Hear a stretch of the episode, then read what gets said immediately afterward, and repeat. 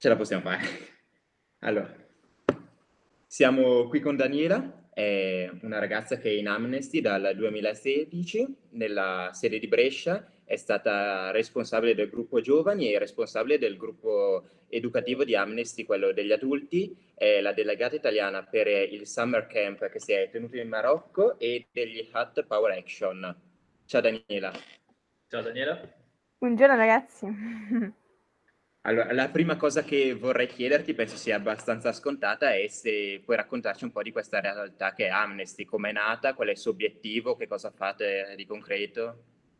Certamente, allora Amnesty International è nata nel 1961 da Peter Benson, che è questo avvocato che al tempo nel 1961 aveva scritto un articolo sul The Observer in, in Inghilterra denunciando ehm, alcuni eh, prigionieri eh, portoghesi messi appunto in prigione perché avevano appena festeggiato eh, la caduta del regime. E da lì, diciamo, nasce Amnesty, nasce perché eh, questo avvocato decide di denunciare il fatto eh, in Inghilterra e da lì nasce l'idea delle petizioni, che sono, diciamo, la cosa per cui Amnesty viene conosciuta e, e, a volte molto anche copiata successivamente negli anni da tanti, perché le petizioni sono uno dei tanti modi che Amnesty eh, utilizza mh, mm, per lavorare e per ottenere i, mh, mm, ciò di cui ha, lotta, no? appunto quello in cui lotta. Amnesty ha diversi modi di interagire. Innanzitutto è un'organizzazione non governativa, quindi ehm, interagisce sì con i governi attraverso azioni di lobby, quindi di pressione, insieme anche ad altre associazioni, insieme ad altri gruppi eh, di carattere politico ma non partitico, questo è molto importante, quindi non riceve fondi da nessuna parte del mondo ehm, da governi, però ovviamente eh, viene, riceve fondi da parte di tutti i donatori, di tutti i soci. E funziona in questo modo. In Italia esiste il, la sede nazionale, poi esiste la sede internazionale appunto a Londra e in diverse parti del mondo esistono o eh, delle sedi nazionali oppure delle sedi regionali. Quindi per esempio in, um, nell'est Europa mh, mm, non esiste in ogni paese una sede nazionale, però esiste eh, magari una macro sede che ri- ricopre un pochino eh, l'attenzione mediatica e soprattutto politica di, di più paesi. Amnesty agisce eh, in diversi modi, come vi dicevo, attraverso sicuramente eh, le azioni di lobby, quindi mh, attraverso dei funzionari che ovviamente lavorano con Amnesty, fa, cerca di fare pressione sui governi. Pressione che viene aiutata ovviamente anche dal numero di petizioni che vengono firmate dalla comunità civile. Quindi il cittadino singolo, attraverso le campagne che Amnesty a livello mondiale lancia, eh, o anche a livello regionale oppure statale, come succede spesso, perché poi questo è molto importante da capire. Negli anni Amnesty si è distinta e ha ricevuto addirittura il premio Nobel per la pace e anche il premio eh, da parte del, um, dell'ONU per tutto l'impegno che è stato protratto soprattutto negli anni 70 mm, viene conosciuta soprattutto come associazione per quanto riguarda la pena di morte, quindi la lotta e tutti i successi che Amnesty ha avuto grazie alla pressione mondiale che ha esercitato nell'ottenere l'abolizione eh, della pena di morte in tantissimi paesi, tema che rimane sempre tra le, i principali temi di, di Amnesty a livello mondiale, insieme alla tortura. È molto importante perché la Convenzione contro la tortura è stata firmata soprattutto anche per merito della pressione che era nata in quegli anni dalla, dalla campagna mondiale di Amnesty International.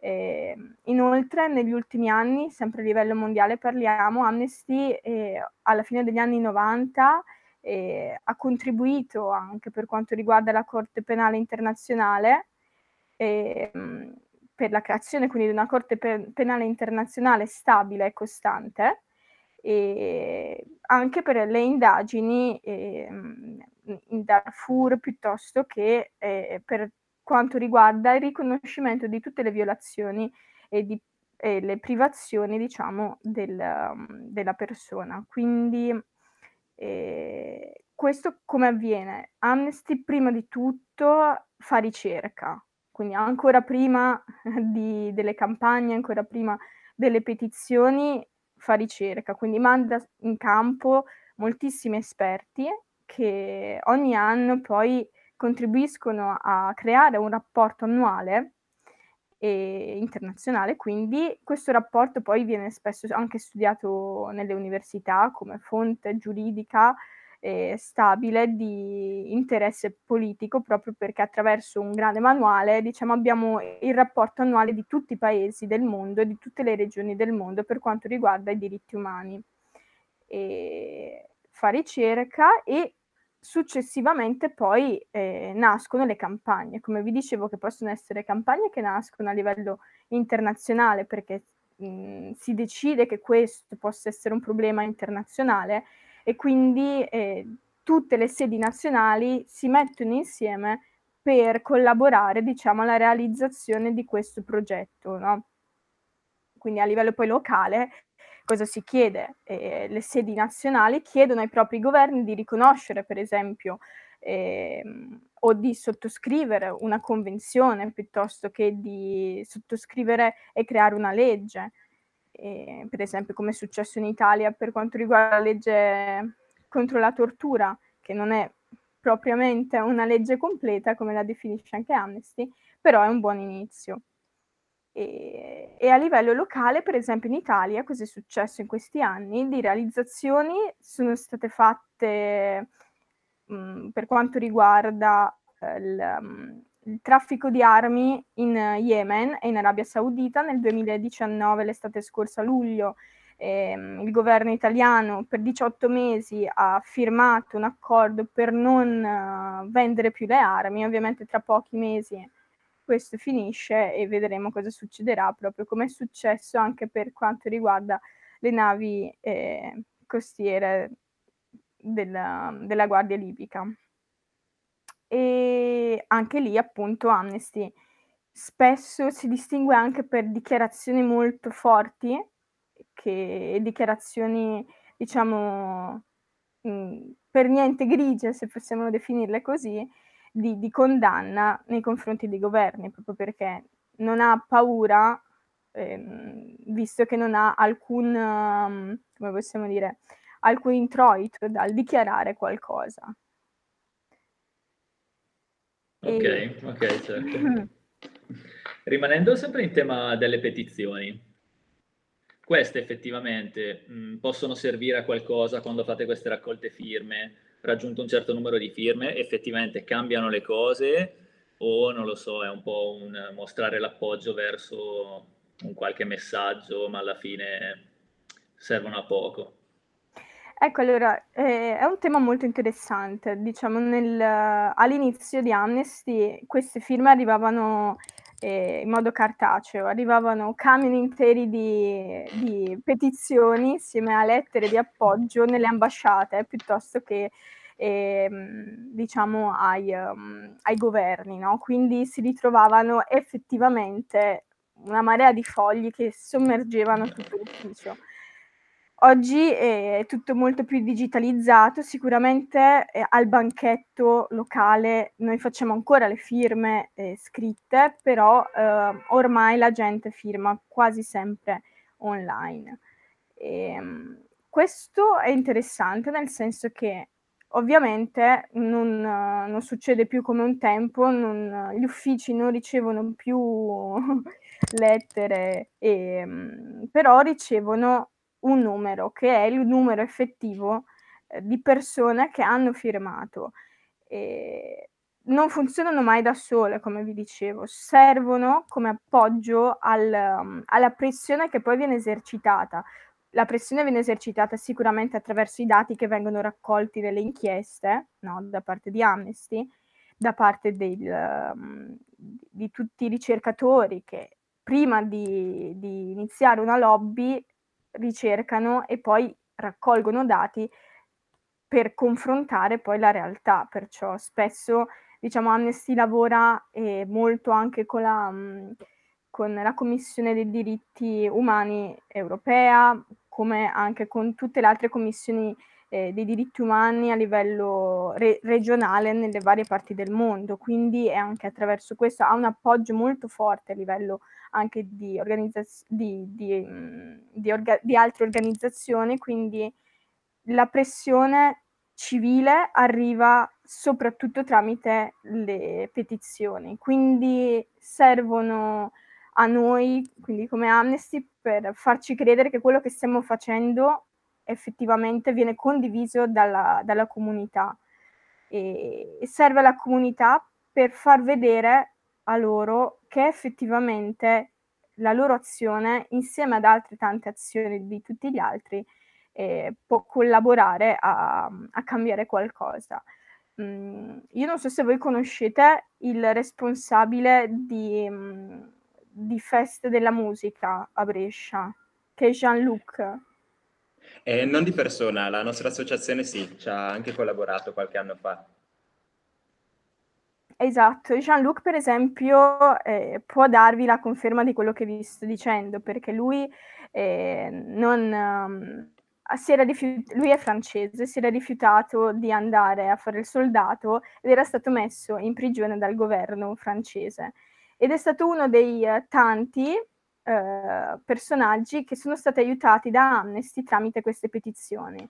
Amnesty durante gli anni 70-80 aveva raccolto, e continua ovviamente ancora a farlo, però soprattutto in quegli anni si trattava del discorso uh, di incarcerare tutti coloro che si rifiutavano di andare appunto a fare i soldati e lui era uno di questi, in un paese ovviamente occidentale era, si era scatenato tutto un dibattito sulla scelta di poter effettivamente rifiutarsi e, e, lui, per esempio, in carcere riceveva le lettere e eh, riceveva anche il numero delle, dei sostenitori che, eh, che, insomma, firmavano queste petizioni per lui. Lui poi successivamente è stato anche rilasciato grazie da Amnesty. E Amnesty questa cosa la continua a fare, soprattutto in determinati paesi molto sensibili.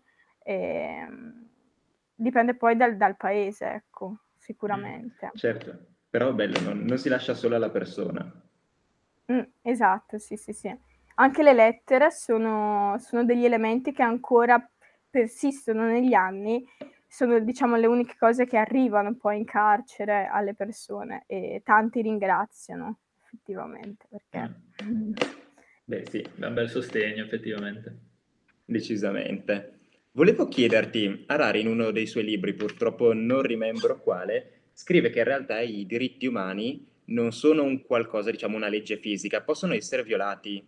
Eh, ci chiediamo però perché eh, quando si parla di essi aggiungiamo sempre gli aggettivi, ad esempio inviolabili, fondamentali, eh, perché per una società moderna come la nostra è essenziale lottare per i diritti umani, a che cosa ci servono?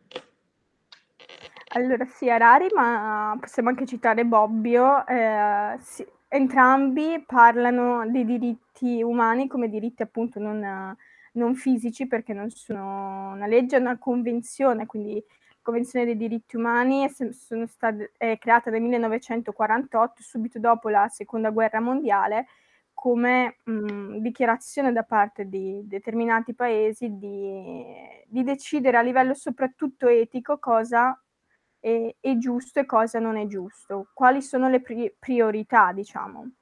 Però se noi riguardiamo i diritti umani sono molto generici, quindi quelli del, della Convenzione sono diritti molto generici e proprio questo motivo eh, li, li, porta a non poter essere realizzati in modo completo e perciò è vero, sono sempre accompagnati dal termine inviolabili perché sono diritti, diciamo, basilari della vita e dell'esistenza dell'uomo e anzi possiamo parlare dell'uomo come, come un, parte dell'umanità, perché appunto si, ormai si sta criticando Bello. anche il discorso di chiamarli diritti dell'uomo eh, perché sono i diritti appunto dell'umanità e perciò inviolabili proprio per questo motivo, perché se si viola uno di questi è come se si violasse una parte essenziale dell'esistenza umana.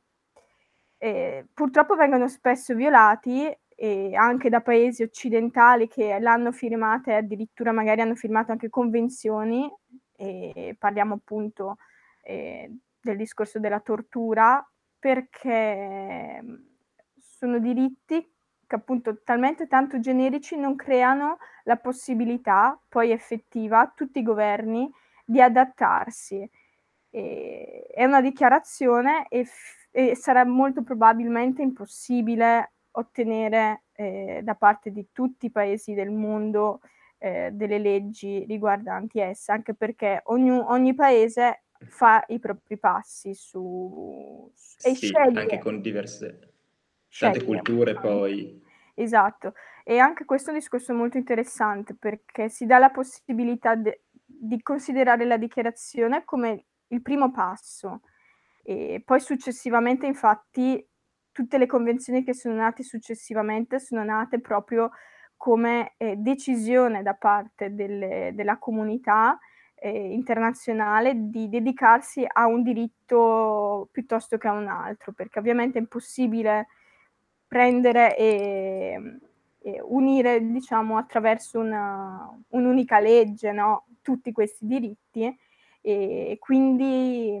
sarebbe bello se ogni anno ogni diritto venisse trasformato in una legge effettiva in ogni paese, ma è un'utopia ovviamente, anche perché cosa succede? Le leggi possono cambiare e quindi ovviamente sono vittime del governo e anche creazioni del governo, quindi non vediamola sempre in modo negativo. Certo, certo. Però proprio per questo motivo sono inviolabili perché al di là di ogni governo e di ogni eh, governatore eh, ci sono, quindi a livello etico devono esserci, a livello pratico purtroppo sono vittime del, del, di chi le crea, di chi crea effettivamente la legge. Tra l'altro, scusa, ci parlavi prima della, l'hai citata già due volte, della legge sulla tortura e mi sembra che ci hai detto che in Italia non è completa. Esatto. Posso chiederti sì. il perché? Perché effettivamente viene considerata, la, la legge non, non, è mai stata promossa come legge contro la tortura a livello proprio eh, giuridico. Quindi se noi andiamo a prenderla, eh, viene cioè, avviene all'interno di un codice come aggiornamento di una legge. Non viene presa come in altri paesi e viene istituita una legge appositamente per la tortura. Vengono condannati gli atti di tortura nei confronti eh, di chi viene detenuto, quindi atti di tortura che devono essere dimostrati eh, in ambito pubblico da parte di, di pubblici ufficiali. Perciò, per esempio, persone private non vengono citate all'interno della legge. Quindi questa, per esempio, è una mancanza molto, molto grave, perché per esempio è tortura comunque se io mi metto e, e sequestro una persona e la torturo, anche se non sono magari un pubblico ufficiale, non sono un carabiniere, non sono eh, un, insomma un ufficiale della Marina piuttosto che un poliziotto. Quindi questo è molto importante e possiamo dire che l'Italia deve, deve forse considerare ancora di più questa legge, anche se non l'ha fatto molto probabilmente perché non ci sono stati casi da parte magari di privati, o meglio, non ci sono stati casi da parte di privati che noi sappiamo, perché sicuramente se consideriamo tutto quello che riguarda il campo della quasi schiavitù nelle, nei campi eh, di pomodori piuttosto che di raccolta um, in giro per l'Italia, siamo quasi sicuri che un privato, anzi più di uno, si sia approfittato e abbia addirittura anche torturato i propri lavoratori. No? Quindi il caporalato è una dimostrazione effettiva di, anche di sfruttamento e anche di tortura spesso, tant'è vero che a Latina eh, c'è stato il primo il primo caso, diciamo, nell'epoca contemporanea nostra di schiavitù in Italia da parte di un privato eh, che era che aveva insomma catturato questo ragazzo eh, indiano e ehm, poi l'aveva torturato e l'aveva quasi privato della, della vita. Quindi sicuramente diciamo che la tortura dovrebbe essere ancora di più eh, portata alla luce. Tanto è vero che sul, anche sul discorso del caporalato Amnesty in Italia sta facendo delle ricerche e si sta muovendo. Mm. Esatto, sì, sì, sì. Eh beh sì, su quel settore c'è sicuramente ancora molto da fare in Italia. Mentre parlando invece di altri paesi come per esempio Polonia e Bielorussia, dove vediamo che negli ultimi anni ha preso molto piede mh, questo tipo di politica di estrema destra che lascia poco spazio alla democrazia. Voi vi state muovendo in qualche direzione a livello così internazionale? Eh, sì, avete qualche parere a riguardo? Assolutamente. Per esempio, soprattutto in questi paesi, per quanto riguarda la, la Polonia in particolare, abbiamo una sede, una sede ufficiale di Amnesty lì e quindi abbiamo degli osservatori proprio locali che anche per quanto riguarda gli ultimi atti eh, hanno dichiarato attraverso diverse conferenze stampa piuttosto che appunto affermazioni la, la totale resistenza nei confronti di questo, di questo governo. Quindi la totale resistenza contro tutte le nuove ideologie, anzi le vecchie ideologie per quanto riguarda anche eh, il trattamento della donna e della sessualità, piuttosto che per quanto riguarda la questione LGBT. E, ehm, diciamo che il fatto di avere lì degli osservatori permette poi di poter denunciare a tutti gli effetti già sul momento quello che sta accadendo. Quindi a, abbiamo una massima, una massima mh, condivisione internazionale e un massimo appoggio anche nei confronti delle persone che abitano, che abitano lì, quindi soprattutto che vivono quella realtà, perciò noi a livello internazionale stiamo dando appoggio agli attivisti polacchi. E, e, ci sono stati diversi attivisti polacchi anche di Amnesty che sono stati messi in prigione, come è successo anche in Turchia con il presidente di Amnesty e altri collaboratori. In Ungheria anche è successo che Amnesty fosse quasi bannata dal, dal presidente del governo, e però eh, il punto è che avere lì effettivamente delle persone, dei ricercatori, ma anche delle, degli attivisti, permette di poter fare resistenza e di denunciare il livello anche internazionale, quindi proprio perché in questo momento Amnesty si trova anche all'interno di un um, macroorganismo, diciamo, internazionale, e laddove non arriva l'Unione Europea, arriva Amnesty con uh, la dimostrazione dei fatti, ma anche la raccolta dei dati, quindi dei video, la raccolta soprattutto di, delle denunce e delle situazioni effettive che si sono create, quindi mh, per quanto riguarda ehm, i giornalisti e per quanto riguarda gli attivisti, poi le centinaia di mh, incarcerazioni che sono successe poi sono diventate un, uh, un numero uh, condiviso da tutti, no? perché avendo la possibilità di essere inseriti all'interno di, di anche database locali, eh, possiamo denunciare molto più facilmente alcuni, alcuni elementi e anche unire i civili e eh, dire che appunto non, non, li lasciamo soli. Certo, certo. Bello, sì, infatti eh, sempre su questo tema politico, prima dicevi che molte volte voi siete quasi dei lobbisti che sono sempre visti come persone negative, invece penso sia un ottimo esempio di come anche questa sia una lobby e che sia comunque una lobby buona, per così dire. E, ehm, e, tra l'altro ci raccontavi che comunque con la politica avete questa relazione di fare da lobbisti, ma anche eh, molte volte magari eh, cercate di fare quello che loro non fanno. E, ehm, la domanda potrebbe essere com'è che, diciamo, i politici si comportano con voi? Come vi relazionate con loro e come loro si relazionano con voi? Perfetto, ovviamente anche questo dipende moltissimo dalla disponibilità dei relativi governi e dei relativi paesi. Per esempio in Italia eh, spesso, es- per quanto riguarda la questione Reg- Regeni, ehm, ehm, diciamo, stato, anche il nostro portavoce è stato richiamato per parlare davanti alla commissione che si stava occupando eh, del, del, caso Regeni a livello eh, parlamentario. No?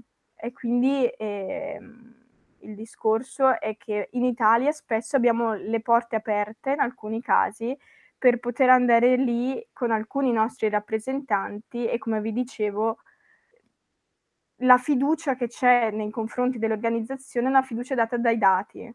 Quindi spesso si chiama al tavolo di lavoro la nostra organizzazione perché eh, diciamo i politici trovano già il piatto pronto, perché anni e anni di ricerca eh, collaborando con noi sono anni che per loro sono molto più facili da sfruttare rispetto a partire da zero. Quindi per quanto riguarda anche la questione caporalato, la questione tortura, anche lì Amnesty è stata chiamata ed è stata chiamata perché Amnesty aveva rivelato attraverso propri, le proprie ricerche negli anni anche le varie condanne, aveva raccolto tutti i nomi e i numeri delle persone in Italia che erano state magari, eh, diciamo così, il loro, il loro essere civile è stato abusato da parte di un altro civile che in quel momento aveva la divisa. Quindi testimonianze raccolte negli anni, dati e, e soprattutto la disponibilità. Quindi sicuramente possiamo dirlo che anche in questo anno le porte sono state aperte di più rispetto all'anno scorso. Un'altra questione di cui Amnesty si occupa in Italia, per esempio, è il um, codice identificativo delle forze di polizia.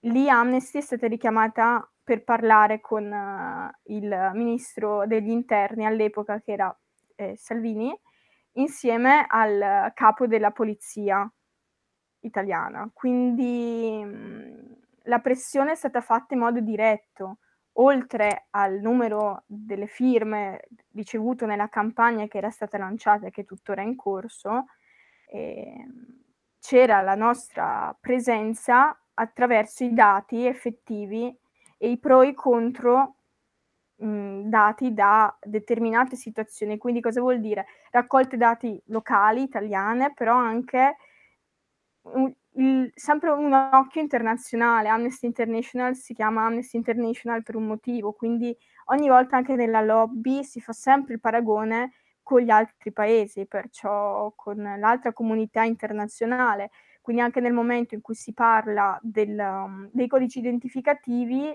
lì è stato inviato un, uh, un nostro, cioè, persone che lavorano eh, a tutti gli effetti con Amnesty e hanno detto detto che l'Italia è indietro, come l'Italia è indietro anche per quanto riguarda la, una legge eh, sul, sulla questione del, del, consenso per quanto riguarda la donna, perché in, in tutta Europa, nella maggior parte dei paesi, esiste una legge effettiva del consenso nel momento in cui avviene uno stupro e dall'altro lato eh, in Italia per esempio non esiste alcuna legge a riguardo e quindi eh, la pressione viene esercitata anche paragonandosi e dicendoci in modo molto chiaro i passi che vanno fatti per far sì che l'Italia si avvicini sempre di più alla realizzazione di quella che è la dichiarazione dei diritti umani e quindi precise prassi anche di convenzioni già firmate ma non realizzate a tutti gli effetti.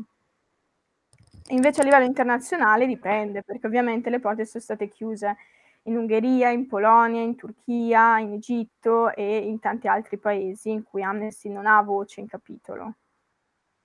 Molto curioso, grazie. E, scusa una domanda Daniela, secondo te perché in Italia siamo così indietro a livello di diritti, magari per esempio quello che citavi prima contro le violenze subite da donne?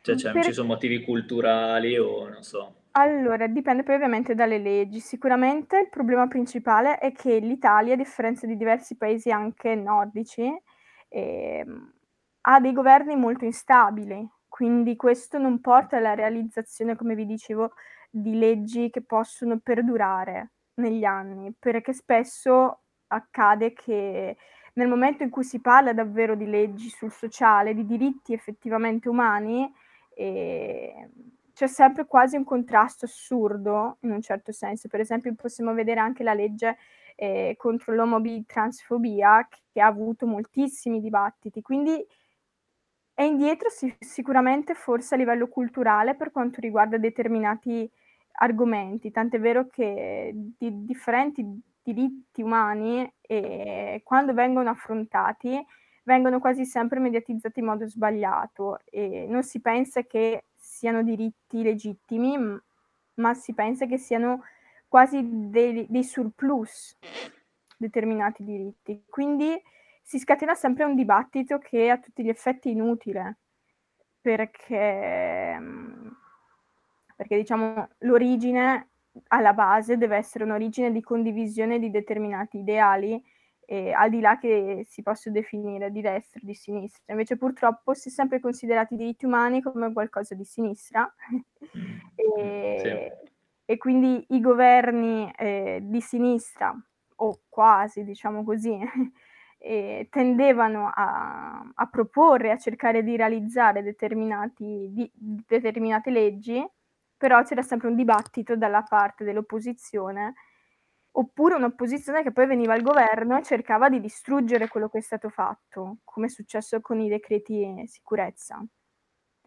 Quindi eh, purtroppo c'è sempre questo discorso di, di costruire, di demolire quello che ha fatto l'altro precedentemente e quindi è difficile. Sicuramente l'Italia è un paese particolare e tutto quello che succede succede sicuramente anche per quanto riguarda l'instabilità eh, di carattere politico, un'instabilità che sicuramente avviene anche a livello europeo su, in questo momento. Però eh, infatti vediamo tutti i progressi che la Polonia aveva fatto negli ultimi anni e che in questo momento sono messi in dubbio, in, eh, in serio dubbio anche in Ungheria, anche in Bielorussia, anche se possiamo definire che in Bielorussia di diritti non, anche prima non ce n'erano particolarmente, era rimasto uno dei pochi paesi in Europa, anzi un, l'ultimo paese che aveva la pena di morte, quindi possiamo dire che mh, mm, dipende moltissimo dai regimi e dipende moltissimo appunto dai governi. Certo. Tu Luca hai da fare qualche altra domanda? No. Allora arriviamo all'ultima domanda di chiusura. Fatidica. Esatto.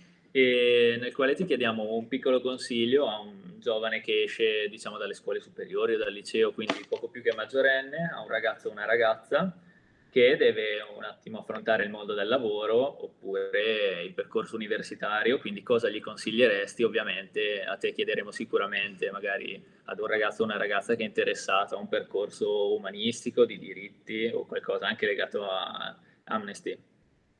Sì, allora sicuramente per quanto riguarda l'università è importante poi, qualunque sia l'università di scelta, eh, approfondire davvero gli argomenti anche paralleli, quindi se una persona va a fare ingegneria o economia, apparentemente magari può non trovare dei collegamenti su determinati, su determinati temi, però eh, come dico sempre ai, ai, ai miei ragazzi quando, quando, siamo al primo incontro annuale, eh, consideriamo che i diritti umani sono talmente vasti che possono ricoprire tutto, quindi eh, qualsiasi sia l'indirizzo, è fondamentale secondo me avere anche un occhio critico eh, per quanto riguarda l'attualità, perché non prendere l'università spesso come le superiori, quindi solo come un, um, un qualcosa che ti dà a livello di studio, ma anche un, uno strumento di critica della realtà, qualunque esso sia il profilo, appunto.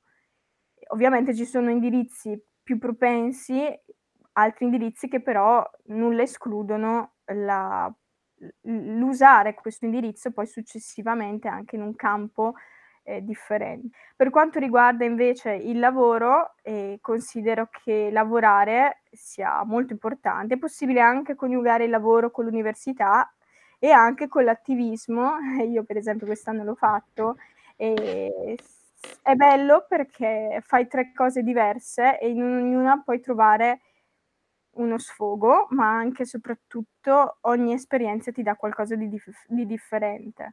per riempire la tua giornata, ma anche per portare qualcosa eh, di, di, nuovo nel, nella tua vita. E lavorare eh, a 18 anni, a 20 anni è sicuramente difficile ed è importante però anche sapersi a volte anche accontentare. A volte capita che i ragazzi appena escono dal, dal, dalle superiori forse eh, non, non vogliono osare perché dicono non ho l'università, non ho nessun diploma valido perché magari escono da, da licei umanistici e quindi chi ti prende con il liceo umanistico? Tante, tanti si fanno queste domande, eh, però mh, non esclude tentare, quindi tentare, fare esperienza e forse ancora più del lavoro, spesso si fa esperienza tramite il volontariato. Ormai l'Italia è, una, è, uno dei paesi che si può vantare di avere il maggior numero di associazioni di volontariato e associazioni e soprattutto anche noi a Brescia siamo una delle comunità più belle forse per quanto riguarda il volontariato perché è molto vario. Quindi che si lavori o che si studi, secondo me fare volontariato è fondamentale perché poi trovi associazioni di qualsiasi tipo, da associazioni di tipo tecnico, quindi come la festa della musica che ti insegna a diventare magari mh, attraverso dei corsi o delle persone che sono lì anche per te, diventare fonico piuttosto che eh, qualsiasi altra cosa nel campo musicale. Um, si può fare volontariato anche con i bambini, con gli adulti, con uh, i senza tetto. Brescia offre tanto e sicuramente studiare basta non, non va bene. va bene studiare, però, però, è importante poi trovare anche altro per poter mm.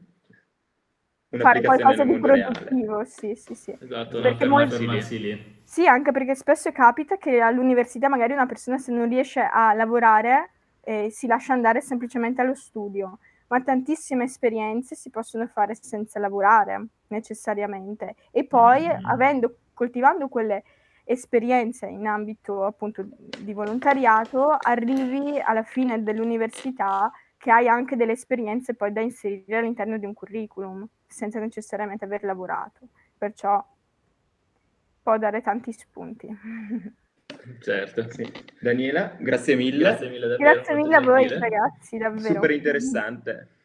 grazie. Grazie. La tagliamo e okay. ci siamo. Grazie. grazie. Perfetto, grazie, grazie mille ragazzi.